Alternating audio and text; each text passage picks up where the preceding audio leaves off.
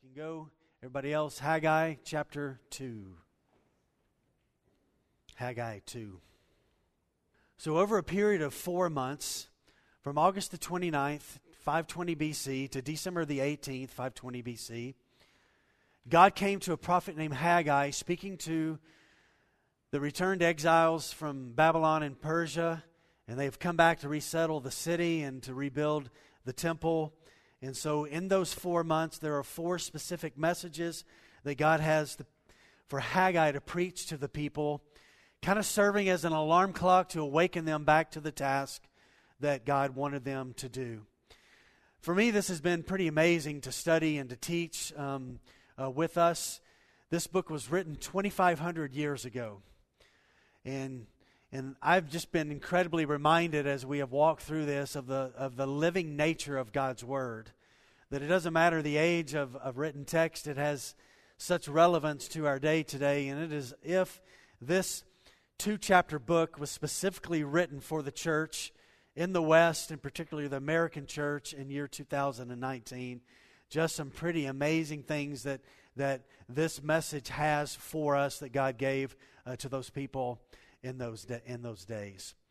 And so, the heart of all of this, all four messages, was to speak to these exiles who had come back, and they were a broken people. Their city was broken, it still lay in ruins. They'd been back about 18 years. Um, two years they had begun to building of the temple, and then two years, or for 14 years, they had stopped to do this. And so, for the last 14 years, they had focused on themselves. There had been no focus on the rebuilding of the temple, and everything around them was still lying in brokenness and in ruins except for their own homes. And their own self interest had become the dominant priority of their life, and they had not come back fully with the right heart. And so that is what the third message was last week. And so this week, God is going to speak specifically not to the whole nation, but he's going to speak to a guy with a great Bible name, Zerubbabel. Probably do not want to name a kid in this day and time Zerubbabel, but what a great man of God that he was, a unique time. He is in the lineage of Jesus, and we will talk a little bit more about that. There's a uniqueness about him. He's an Old Testament picture of who Jesus would be, kind of giving us a, a foreshadow of some uh, reality um, about Jesus. Now, let me just mention this um, before we begin to get into the text this morning. As they come back to the city, I, I, it's an understatement to say it's overwhelming. I remember um, one day in in probably November, about my probably my third year um, living in Dusseldorf, and I was downtown. I was eating at one of those kind of outside restaurants with a stand up stand up small table, round table where everybody just gets your food and you go there and you stand and and so I was eating my food, and, and a guy came up, and he was an older gentleman, and we began to talk. And he began to share with me, he said, um, as, we, as we began to, to talk, he said, You know, I grew up in Dusseldorf. I've lived here my whole life. He said, You wouldn't believe where we're standing, what it looked like in 1945. The Allies had come in and bombed all of those big cities um, along the Rhine River, and he said, Everything that you see here was gone. It just was rubble. And my we lived not far from here and so my friends and i we would come down here and we would play in the ruins. We would crawl under the rocks you know dangerous not real smart. We would get on top of them we would play games. And so i asked him the question and said how long was the city like this? And he said well as you know um, it takes a while to clean up all of that. And little by little the people would come um, with wheelbarrows and they would pick up the bricks, they would take them away, they would haul them away, and then you had bigger parts of these big buildings that had been just literally um, flattened. And he said it took quite a while for that to do that. Now, can you imagine just for a moment? You are God's people. The crowning jewel in God's heart of all cities of the world is Jerusalem. You've been gone for 70 years, and for 70 years, the city that is deep in God's heart, still key even in our day and time today, has lain in ruins. Now you have been back about 18 years. There's been the start of the rebuilding of the temple, and then the temple work had stopped. Now, watch this to remind us. For 14 years, everybody just grew comfortable living among the ruins. Nobody in the nation was passionate enough to go, we've got to do something about that. what happened was they had lost the priority of God being front and center in their life as their first priority, and they turned to their own homes, their own crops, and their own things, and their own prosperity became the dominant theme of their lives. And they didn't come back fully with the right heart. They didn't come back with repentance. And so, in these series of four messages, God is calling the people and giving them a prescription of what it looks like if, if God's going to bring restoration to a life, to a nation, to a people. What does that look like? And all four of these messages um, give us that picture. Now, I've come to know this to be true because I've been doing ministry now for a long time.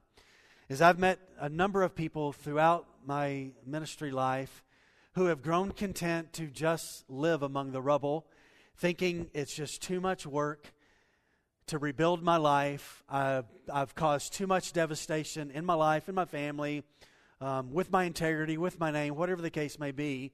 And they have grown content, just like the returned exiles, as I'm just going to focus on my own life.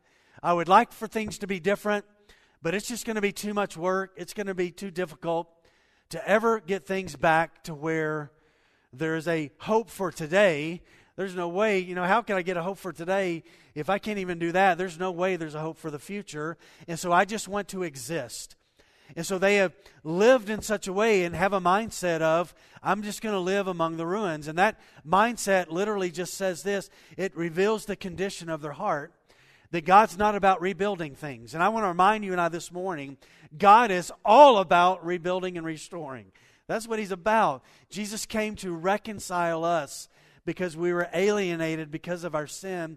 And He came in, in His death on the cross, His blood that was shed, the resurrection to, to restore us by faith in a relationship in Christ. So, today in the room, if there's anybody here who has grown content to just live among the ruins, and it may not be just your life, maybe it's your marriage, and you've grown to the say, well, it's just, there's no hope for this ever to get to the place where it needs to get. There's no way um, I've so marred my name. There's no way that this can actually ever be restored again. And we could list a number of different things uh, here this morning. Um, the book of Haggai is for you. It is for a person, it is for a group of people, it is for a nation who is literally lying in ruins and is broken and needs to be restored again. And there are f- phenomenal principles that Haggai lays out for us um, that we need to embrace. And so, what I want to do today is I want to, we're going to, don't panic, but we're going to walk back through the whole two chapters, okay? I'm just going to point out a few things, and, uh, and we will get to uh, the fourth message to Zerubbabel um, as we close things out today, but you can't fully understand the fourth message that is important to us unless you understand the messages along the way. But let's read the fourth message, Haggai 2 20, and we'll read through the end of the chapter verse 23. this is still December the 18th. God's going to speak again. Uh, earlier in the day, he spoke. Now, the second time on the same day, the word of the Lord came a second time to Haggai on the 24th day of the month. This is December the 18th. Speak to Zerubbabel, governor of Judah, saying, I'm about to shake the heavens and the earth, and to overthrow the throne of kingdoms. I'm about to destroy the strength of the kingdoms of the nations, and overthrow the chariots and the riders, and the Horses and their riders shall go down, and every one by the sword of his brother. and on that day, declares the Lord of hosts, I will take you, O Zerubbabel, my servant, the son of Shealtiel, declares the Lord, and make you like a signet ring. For I have chosen you, declares the Lord of hosts. So let me walk us through. If you're needing restoration today, there's ever a time in the future you need God to do a real work in your marriage, in your life, in your integrity, in your holiness, in your righteousness, in your um, lack of priorities, in your finances, whatever the case may be. What does it look like for God to bring about restoration in a group of people? And the first thing um, will be very familiar with it. It's, it's my main message always, and it's this if restoration is ever going to come to the people of God and to a believer, it's going to come when that believer sees the critical need for the Word of God to dominate and lead a person's life. So, four times over four months, God speaks through Haggai to the people. Now, when they were gone in exile, they were, they were not without a voice. God was still speaking. Daniel spoke and wrote in the exile. Ezekiel wrote this really long letter and book about things while they were in the exile. God was also using, in the midst of that, when one of the kings wanted to, um, had, had passed a law and there was this, um, this aim to annihilate every remaining Jew on the earth, there was a woman named Esther who was queen, whose husband was King Ahasuerus, and she went to him one day and says, Hey, uh, I am of these people that um, are going to be annihilated. And she pleaded. And so God was using people during the midst of the exile to continue to speak and to save and rescue and give direction to his people.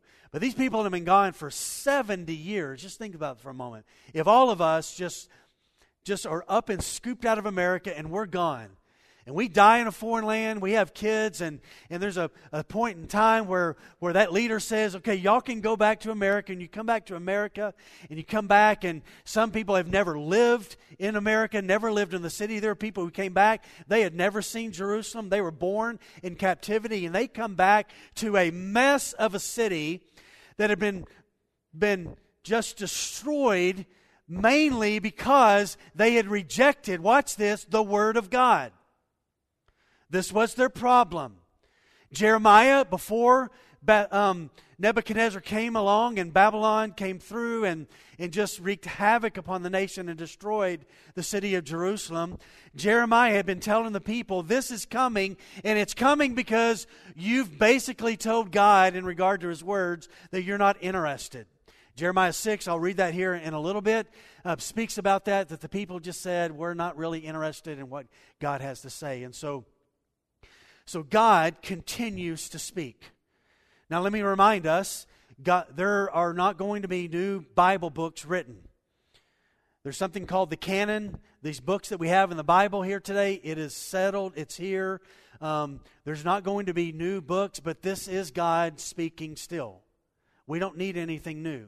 It's, it's clear, it's, it's enough for us. And so, God, while there's not scripture being written, God is speaking. We are studying a book written 2,500 years ago that has unbelievable relevance right now on August the 18th, 2019. I think it's August the 18th, right? I think it is, yes. So much relevant, re- relevance to our lives today. And so the critical need for people to be restored again is to get back to God's Word. And what Haggai's generation, Zerubbabel's generation needed is they needed to be reminded again that God was still speaking.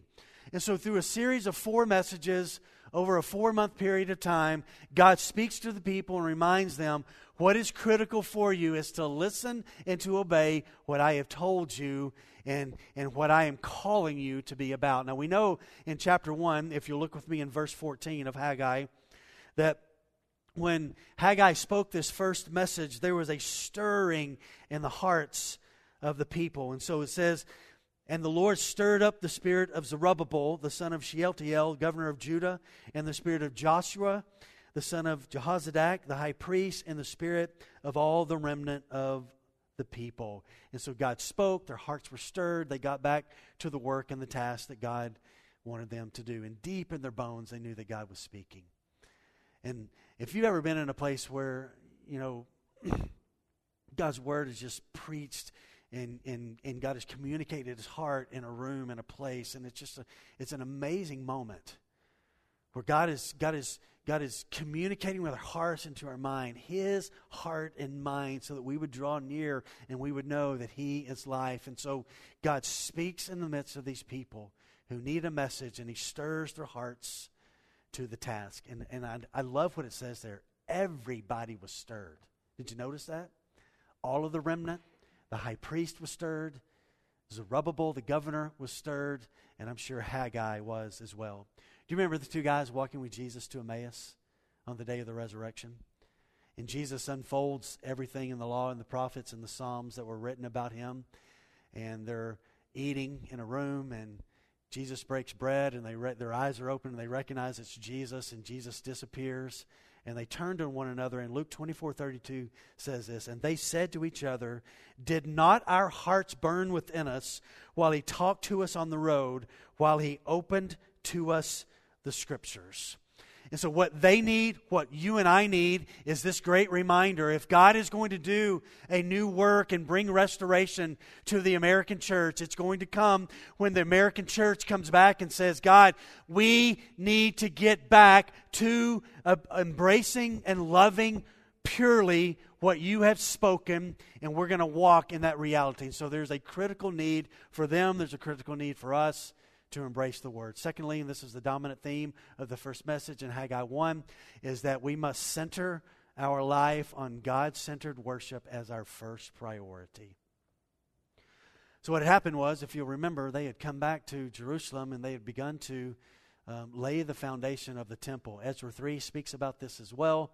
And they had laid the foundation of the temple. It was a great day that day. There was shouting, there was weeping, um, there was this unbelievable movement. But then the Samaritans wanted to get a, get involved in this, and the Jews didn't want the Samaritans to help rebuild it because while they were gone away in those 70 years of exile, this group of Jews that had remained behind had intermarried with the other people, and they were not pure Jews.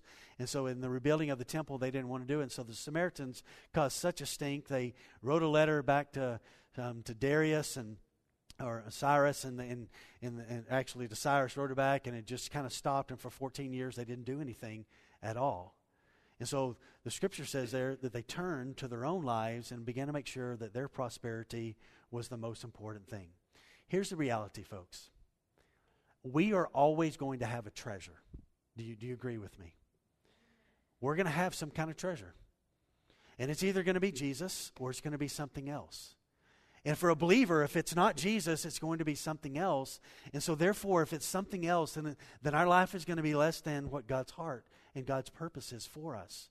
Because when He's the treasure and we are seeking the things of the kingdom of God, there's a perspective on our circumstances and there, there's a perspective on all of our life that brings us satisfaction regardless of the circumstances. And so here you have this group of people. They've come back, they've given in to the opposition, they've quit the work. Um, their own prosperity has become the priority, not the, not the rebuilding of the temple, and worship has kind of been gone, and they're living among the ruins. Everybody's okay with that. Nobody's passionate enough to do anything about that. And so their treasure has become themselves. Jesus had a lot to say about this. Let me just remind us of a few things. Matthew 6 19. Do not do not, do not lay up for yourselves treasures on earth where moth and rust can come in and destroy, and where thieves can break in and steal, but lay up for yourselves treasure in heaven, where neither moth nor rust destroys, and where thieves do not break in and steal. For where your treasure is, there what? There your heart's going to be. If your heart feels misplaced today and you can't find it, then all you got to do to find it is what's the dominant thing that you love more than anything else? And that's where your heart is. Because whatever we treasure, that's where our heart is. Jesus had this other encounter in Luke chapter 12. Someone in the crowd one day said to him, Teacher, tell my brother to divide the inheritance with me. But he said to him, Man, who made me judge and arbiter over you? And he said to him, Take care and be on your guard against all covetousness. For one's life does not consist, listen to me. Listen to me. For one's life does not consist in the abundance of possessions. Do you have that pull in you like I do?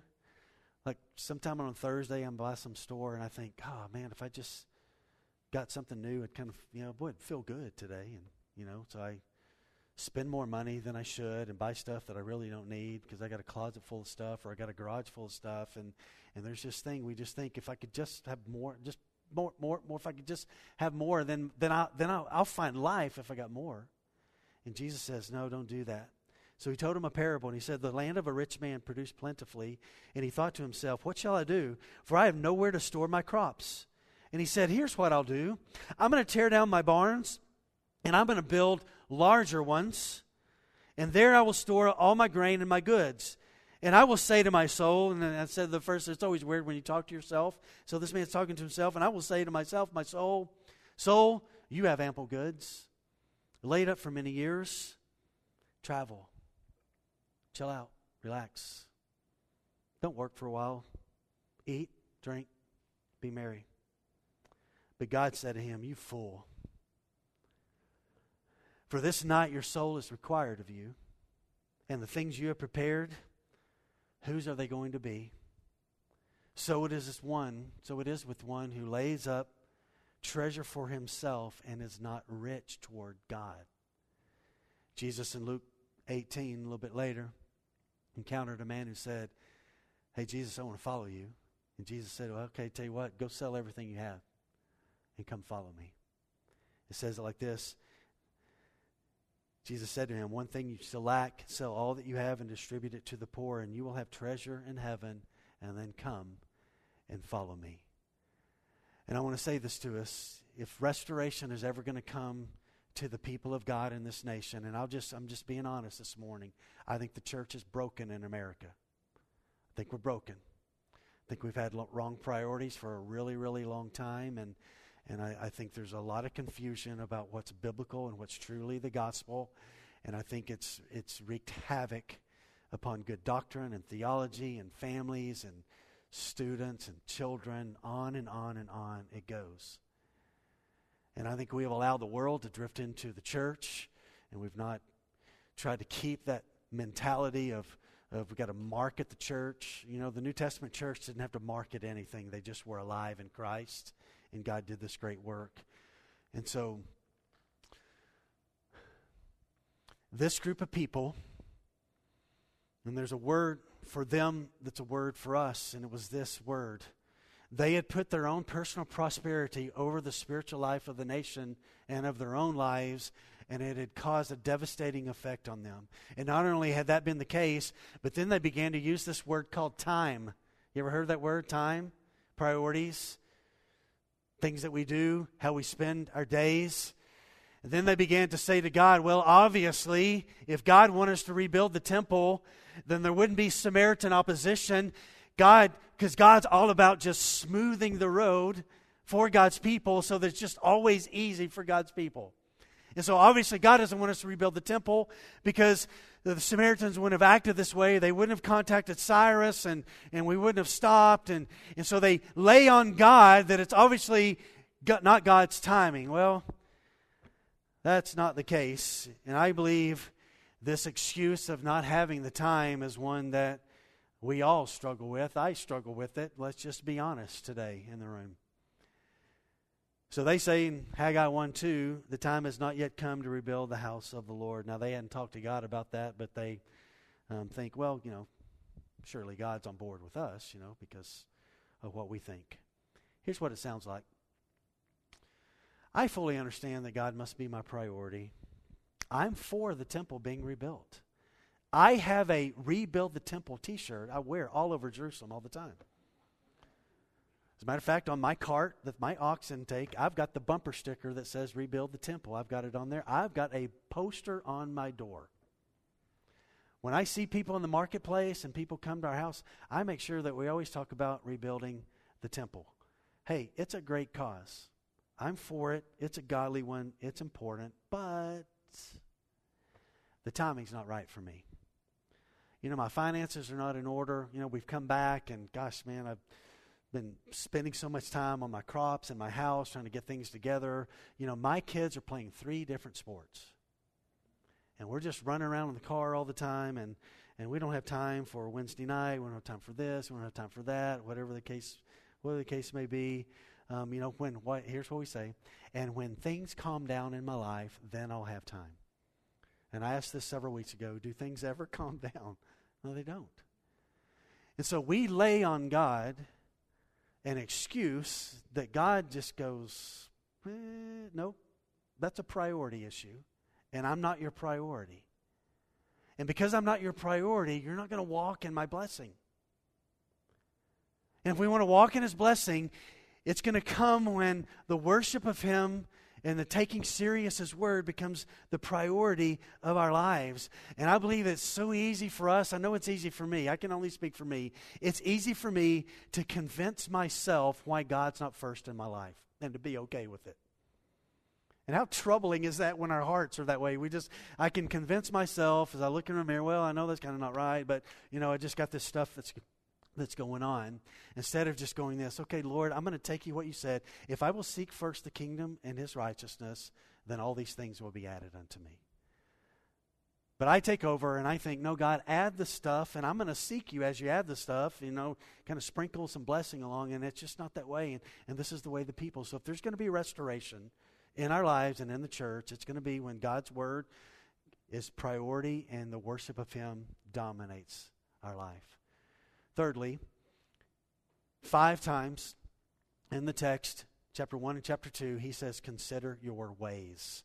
So let me just remind you, if you've got your text open, go to chapter 1, verse 5. Now, therefore, thus says the Lord of hosts, consider your ways. Look at verse 7. Thus says the Lord of hosts, consider your ways. Haggai 2 15. Now then, consider from this day onward before stone was placed upon stone in the temple of the Lord. Now look at Haggai 2.18. Consider from this day onward, from the 24th day of the ninth month, since the day that the foundation of the Lord's temple was laid, consider. Five times he says, consider. Here's what this word means in the Hebrew it means take your heart, lay it on your paths, and see on that path of your priority, what your treasure is, if you were to walk down that road, where would you end up down the road? Where would it end up? Would it end up at a place where God's God's all over that and God's into that and God blesses that? Or is it going to end up in a place that's far away from him. And this is what God is saying through Haggai. People think, think about where you're going, think about your priorities.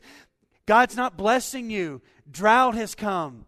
Hell from the sky has come. Mildew has come. You thought you were going to have this much vat of, vats of, of wine, and you, you had a half of that, and all of this stuff, and, and God's with God's put a placed a judgment upon you, and so you got to get this right. And so he says, think about the direction that you're going. And here's what Haggai was saying: you are neglecting the priority of God being the center of your life, but still at the same time expecting God to bring blessing with that. And God's not going to do that. So he says, listen, you've got to recommit to God's word. God's name and the worship of him must dominate your life, and you must consider and think about where are you going? Are you aiming at those things, and are you going to end up at that place? let me share this text Jeremiah 6. This is pre them being sent off to Babylon. And Jeremiah says these words, so applicable today. Jeremiah 6 16. Thus says the Lord, stand by the roads and look. Ask, watch this. So, what should I ask for when I look? Ask for the ancient paths. Not something fresh, not something new. Ask for the ancient paths where the good way is and walk in that. Put your heart on it, walk in that. And here's what you will find you will find rest for your souls. But here's what the people responded Jeremiah says, But they said, God, we will not walk in it. We're not going to do that. So then God says, I set watchmen over you, like the prophets and other people it's saying, pay attention to the sound of the trumpet. Boop, boop, boop, that's my best trumpet I can do, but they were blowing the trumpet, they were blowing the trumpet, and, and sh- blowing it to the people to get their attention, to listen. And it says this, but they said, We will not pay attention to the blowing of the trumpet. And listen to what God says. Therefore, hear, O nations, and know, O congregation, what's going to happen to them. Hear, O earth, and behold, I am bringing disaster upon this people. The fruit of their devices, what they think is life, what they think is so important, what they think is going to bring them satisfaction, I'm going to bring disaster on what they think is going to be the answer, what they think is the answer to their life. Because, watch this, because they have not paid attention to my words. And as for my law, they have rejected it. So I believe that if restoration is ever going to come, then we're going to make the Word of God our priority. The worship of Him is going to dominate our life. We're going to consider and examine our lives and get things in the right path if we need to. And fourthly, when we do that, and if we do that, we will have a confidence in the promise of God, knowing that His presence is with us as we take the gospel to the nations. Look in chapter 2 with me just for a moment, 4 and 5. this is the fourth thing this morning. We must have confidence. If God's going to do something, we must have confidence of God's promise and His presence to be strong in the work. So Haggai 2, 4 and 5 says, Yet now be strong, O Zerubbabel, declares the Lord. Be strong, O Joshua, son of Jehozadak, the high priest. Be strong, O you people of the land, declares the Lord. Work, for I am with you, declares the Lord of hosts. Here's why. According, I'm with you, because according to the covenant that I made with you when you came out of Egypt, my spirit remains in your midst. Fear not. Here's the reality. Here's what we need to see. Here's what we need to come to the place of being reminded of. Christ came. He was nailed to a tree. In his body, he bore sin, our sin. He died. He rose. And all those who would come and place their faith and trust in Him are born again. They are saved. They are rescued. They are ransomed. They are reconciled. And in that great reality, God has placed His Spirit in us as a deposit guaranteeing that we belong to God and that we will live with Him forever and ever. In the Old Testament, listen to this. In the Old Testament, God's Spirit was present, but it was among the people. In the new covenant, it's absolutely different. God was among the people, but now in the new covenant, God is where? He's in the people, He's in us. Not among, but now in us. And so God is telling these people listen, I want to tell you this. I have always been with you. When you went to Babylon, you were not alone, I was with you. When you've come back, I'm with you. When I brought you out of Egypt, when I brought this people out of Egypt, I was with you. And when I brought you out, I made you a promise that you would be my people and I would be your God. And from all the way back to Genesis chapter 12, that through Abraham, before there was a law, through Abraham, that people would enter into a relationship with God through faith. God would do the work. Faith would would be what we would do. We would place our faith and our trust, and God would do this. And so, watch this. He tells them, Listen, I have always been with you. Now, you've checked out on me, but I've never checked out on you. I've been with you. So, when you went away, I, I was with you. I brought you back. I am with you. And one of the things that you and I need to hear is, I, is I, I'm just deeply burdened about the church. I'm deeply burdened about us. And sometimes it can overwhelm and it just it saddens your heart and you just want to go, gosh, can anything change? But I want to remind you and I, that's all that our God is about is, is change. He brings life. What was dead now is alive. What was lost is now found. And Luke 15 says, celebrate that reality. So this group of people have come back they are, they are asked, consider your ways. But as you do that, I want to remind you of this great reality. I am with you. You are not alone. You are not alone. And this new covenant that you and I live in is so better than this promise that was made to them. Hebrews 8 6, listen to this. But as it is, Christ has obtained a ministry that is much more excellent than the old, as the covenant he mediates is better, since it is enacted on better promises. For if that first covenant had been faultless, there would have been no occasion to look for a second. And I tell you, sometimes when discouragement comes into our lives, it's hard to, to wonder, God, where are you? Let's be honest. You've been there? God, do you hear? God, do you see? God, do you know? And God is saying, Yeah, I, I know. I know. I know. And I'm with you. You're not alone. You're not alone. I am with you. And then last week, and this is the critical one, and I think this is, in many ways, the essence of our issue. So they're rebuilding the temple. The greatest cause in their generation, 520 BC, if you were to go to any continent in the world and see what people are building and what they were doing, nobody was doing anything more important than this generation. They were rebuilding the temple of God. No greater cause than that. And yet there was something wrong in their hearts. Because when they had come back, they didn't come back with a heart of repentance. They came back probably with the right emotion, right ideas, but then they quit the work. And they didn't come back in repentance. Some of them were the problem why they were sent away. They'd lived sinful lives. They had rejected the truth of God, and so God sent them away to get their attention. And now they've come back. 70 years they were gone. So now it's somewhere around 84 years since they were gone, and they've come back, and, and they're kind of rebuilding the temple again, and great cause, they're, they're into it, and, and stuff is going, and they began to think to themselves this because I'm rebuilding the temple, I'm holy. Because I'm setting up the stones where um, the altars are going to be, and there's going to be this worship, and there's going to be all this kind of stuff.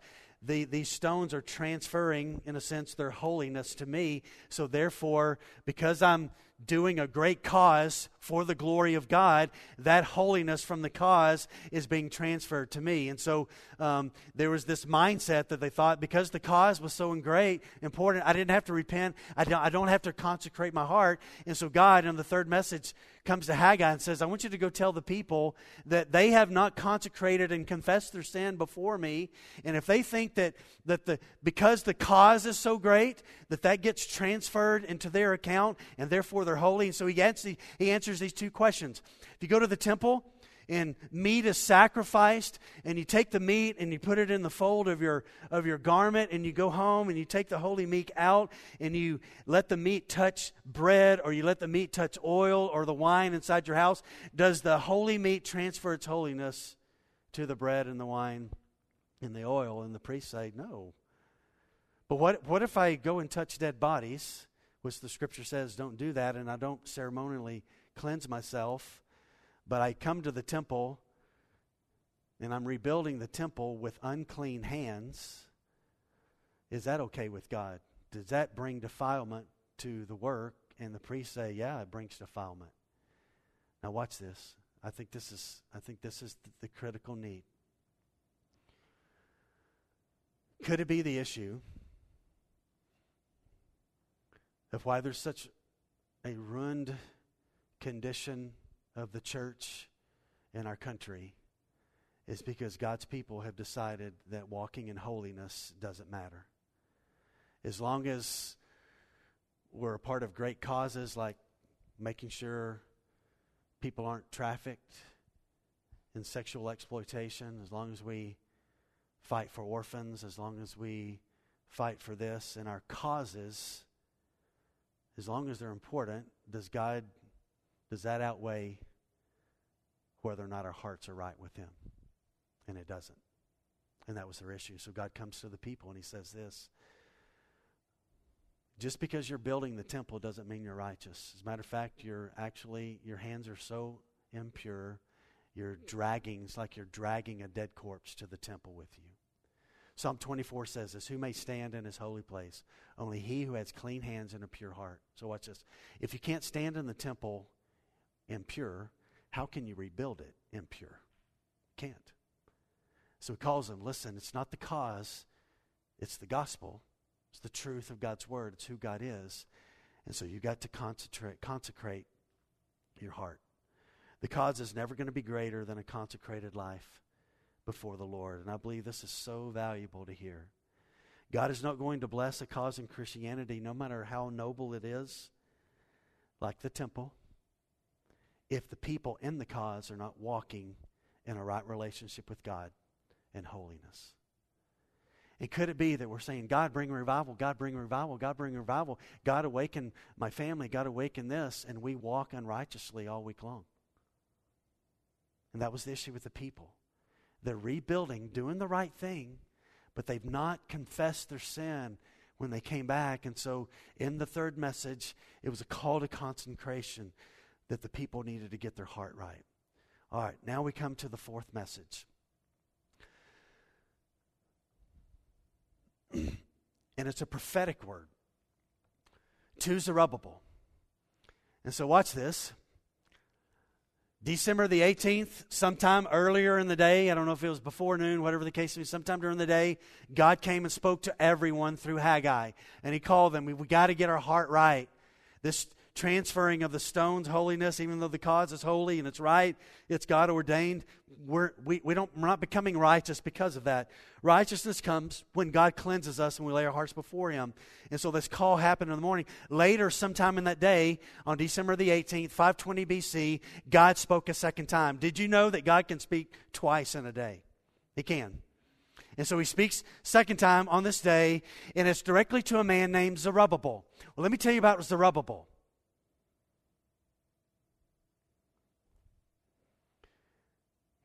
His grandfather, Jeconiah, was one of the last legitimate kings from the line of David on the throne in Judah. Wicked man. Wicked man. Jeremiah comes to Jeconiah and says, This is what God's going to do. Back in those days, they wore signet rings.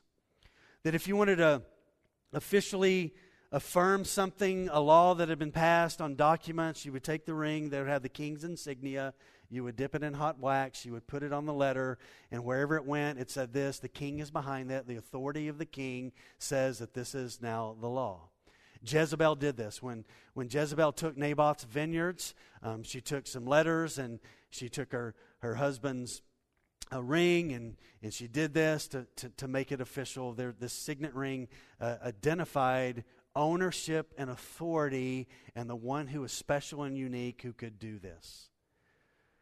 Now to Jeconiah, God said, I am you're a ring on you're the signet ring on my finger, you're on the throne in the line of David, but I'm taking that signet ring off. You're not going to be one that's going to be a part of this because of your wickedness. And so God removed through a curse this reality. Well, guess who's the grandson of Jeconiah? Zerubbabel. If you look in the genealogy in Luke and in Matthew, Zerubbabel is the last remaining descendant of the legal lineage of Joseph, who was the earthly father of G- Jesus.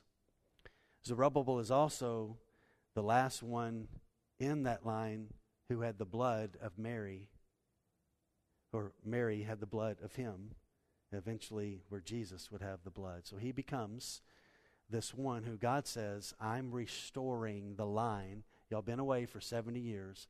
I'm doing something new, and so I'm going to make you Zerubbabel. I had taken the signet ring off of your grandfather, but I'm putting it on you. Now, Zerubbabel doesn't sit on the throne.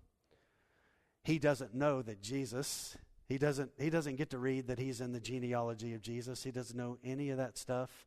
But God tells him, I'm about to do something through you that's going to bless and is going to last forever. And he becomes an Old Testament picture of Jesus. Who is the signet ring of the Father? Who is the one who has been given the authority to bring redemption? Who is the one who brings restoration? It is Jesus. And so, just as Zerubbabel becomes this for this group of exiled people, this is a prophetic word said to Zerubbabel that says this listen, here's what's coming through you, Zerubbabel, I'm going to do something. And so he says there, on this day, on this day, I'm going to do something.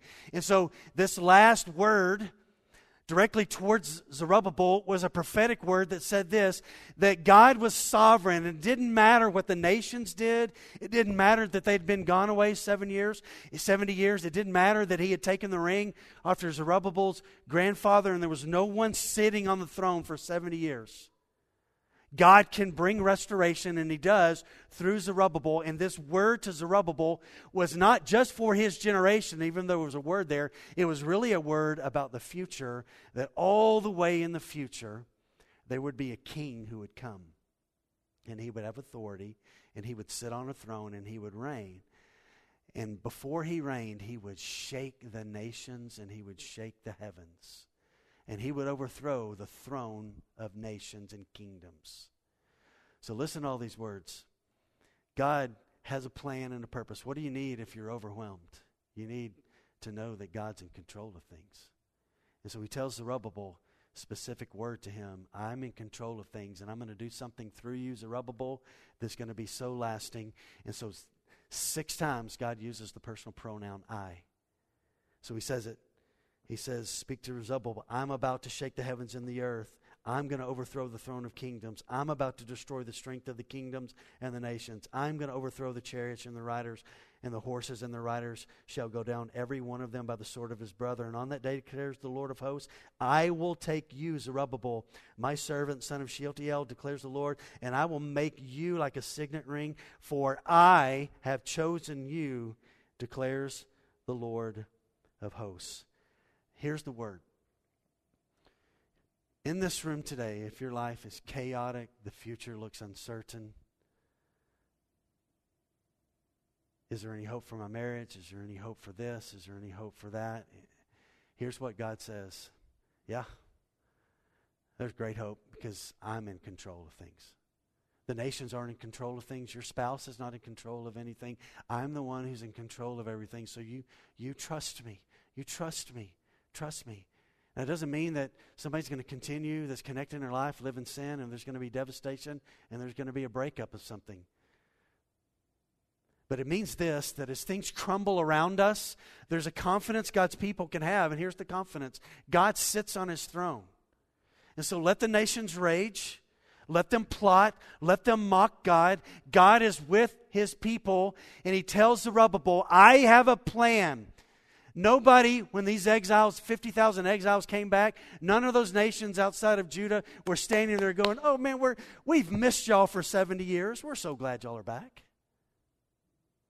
Nobody was excited they were back. The city was in shambles.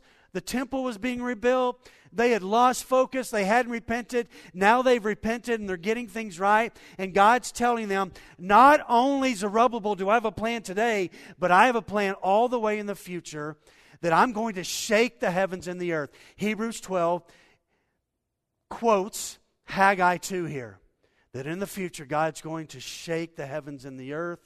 And then the writer of Hebrews says, Are you not glad that we're a part of a kingdom that is unshakable? The kingdom cannot be shaken. We can trust in him.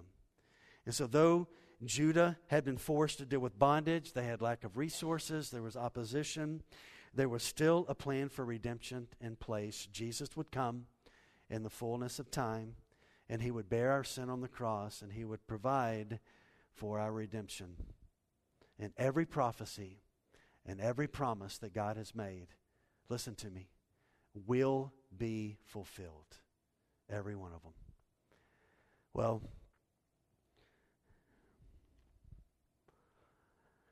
lastly, verse 23 the crowning of Jesus as King of Kings.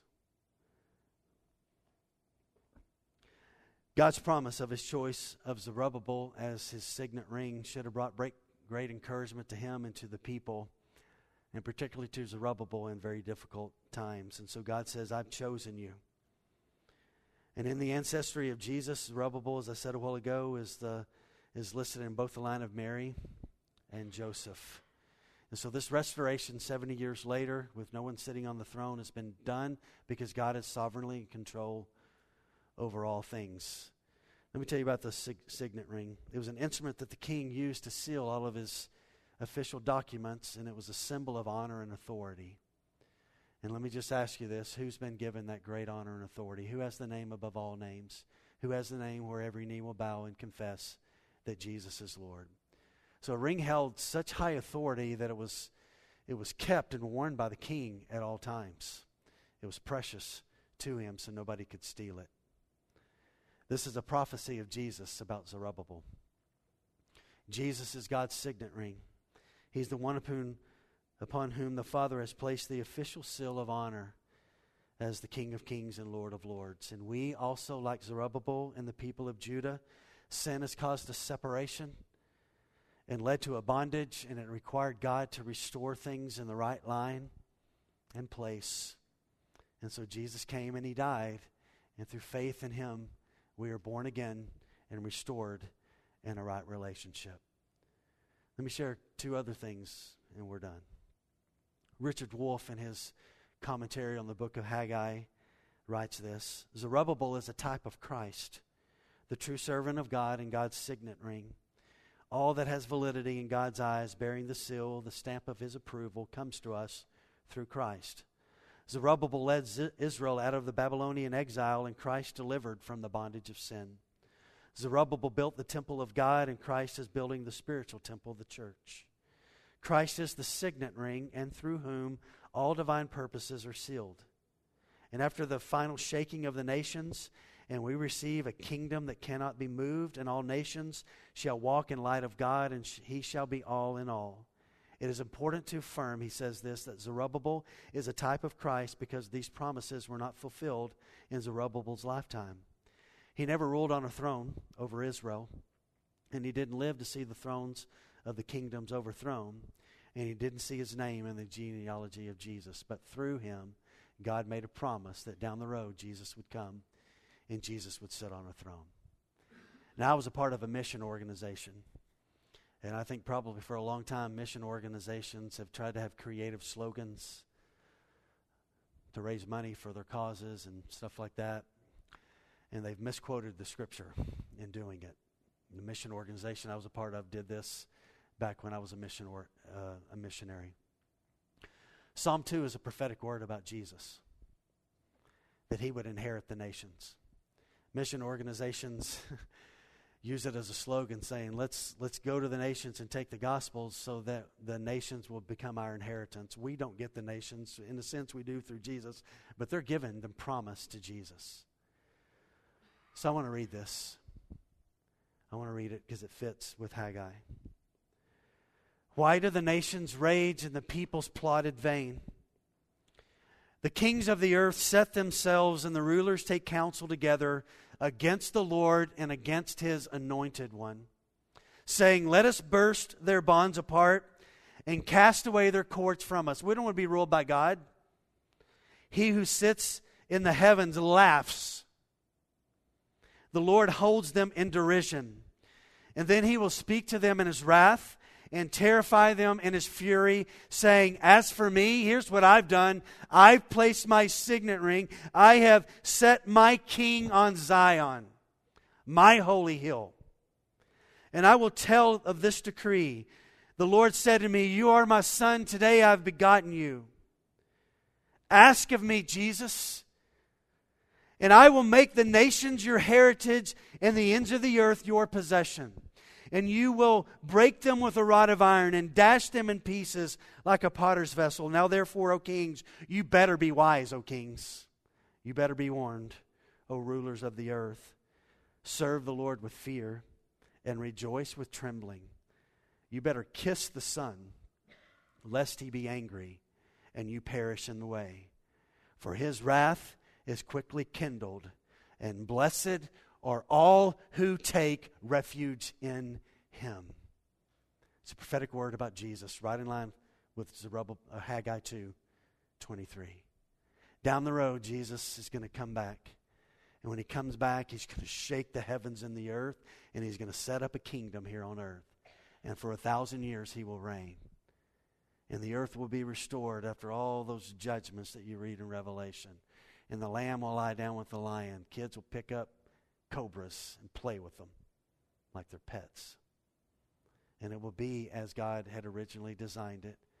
And at the end of that, Satan had been bound for a thousand years. He will be released.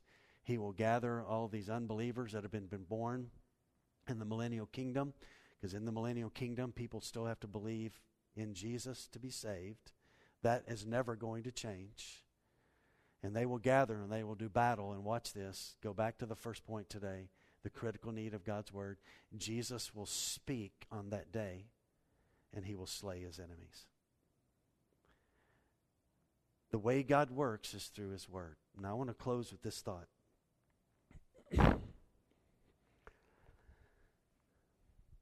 From December, excuse me, from August the 29th to December the 18th, God spoke to a people who had come back and they were broken. And in four months, he said to the people, If you will do these things, then I'm going to bring blessing upon you. And they, guess what they did? They got things right. I want to pose a question to us today.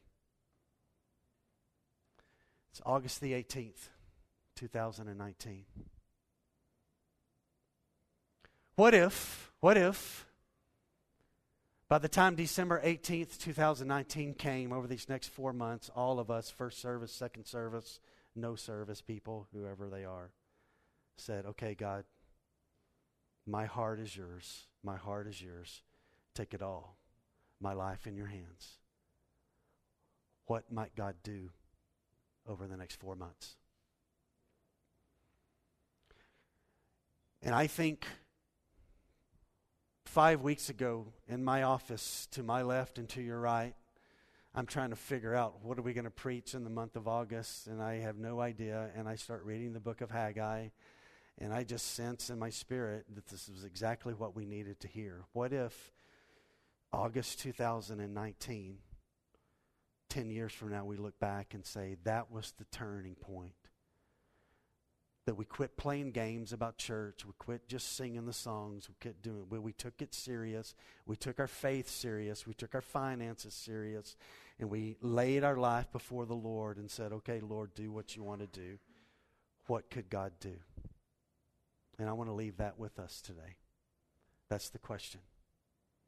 What are we going to do over four months? And they didn't get it right immediately. It wasn't until December the 18th, 520 BC that they decided, okay, we're on board, God. We're on board. And you got to read the rest of Ezra and see what they did.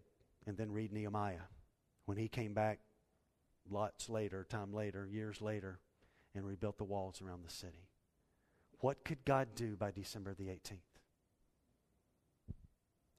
Because our option is to be like Jeremiah 6. We will not walk in that, God. No, uh uh-uh. uh not going to walk in it. Or we can be the kind that says, we will. And we'll find rest for our souls, and God will do a work that only He can do. And I think that's why God wanted us to look at Haggai. this was never on my list to preach at Life Point. Not that it was bad, I just had no idea. 2,500 years ago, this was spoken over a four month period of time. And I think for us as well. So, what's it going to be, folks? What's it going to be? Are we going to say, God, we will not walk in it? We will not walk in it. Or will we say, we will walk in it? There's not an in between. There's not an in between.